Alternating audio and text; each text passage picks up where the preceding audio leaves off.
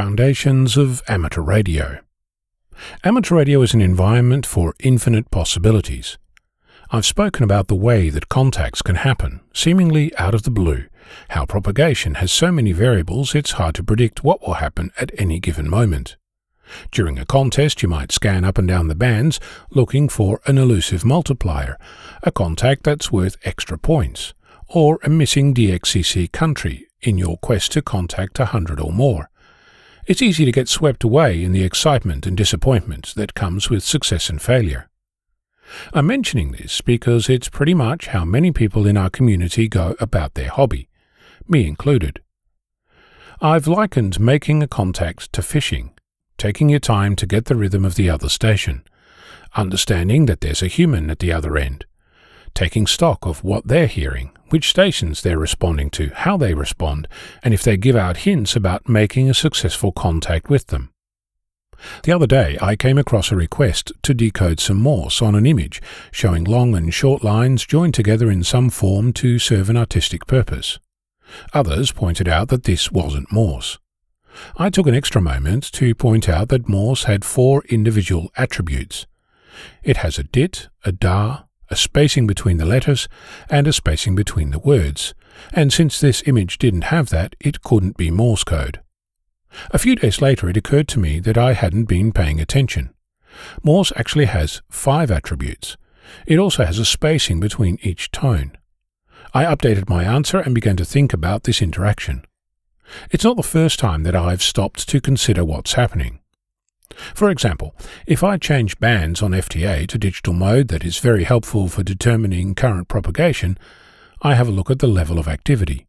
I'm generally not in a hurry, so I tend to leave it on the same band for a while, sometimes an hour, sometimes less, sometimes more.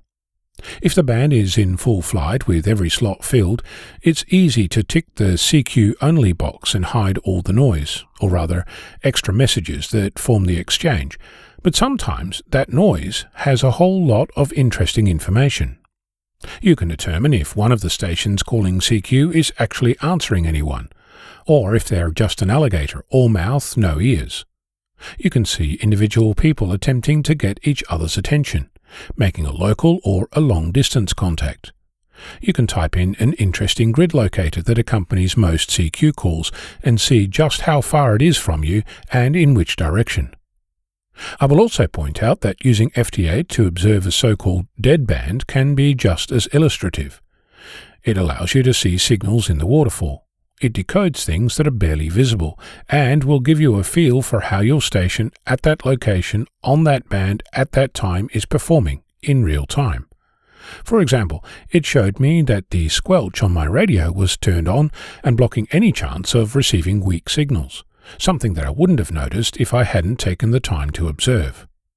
Another example, during a contest I often take some time to listen to a pile-up that surrounds a massive station to see what stations I can hear, who is coming in strong and who is coming in weak. I keep a mental or actual note of what cracks the S-meter with an indication of signal strength and what only turns up as audio, perfectly readable but not exciting the needle in any way. I might not speak with any of those stations, but I know that there are stations in a particular location that I can hear. It's easy to get swept up in all this massive excitement that is our hobby, but sometimes it pays off to take a breath, to wait a moment, to take a look and have a listen to learn the lay of the land and understand what is happening and consider the implications. With that moment of calm, you might find an unexpected jewel in the rough. That's, for example, how I managed a contact with South Sudan several years ago during a massive pile-up in a club station during a contest. I'd love to hear what you have stumbled upon serendipitously like that. You can always get in touch. C Q at v k six flab dot com is my address. I'm Ono, Victor Kilo six, Foxtrot Lima, Alpha Bravo.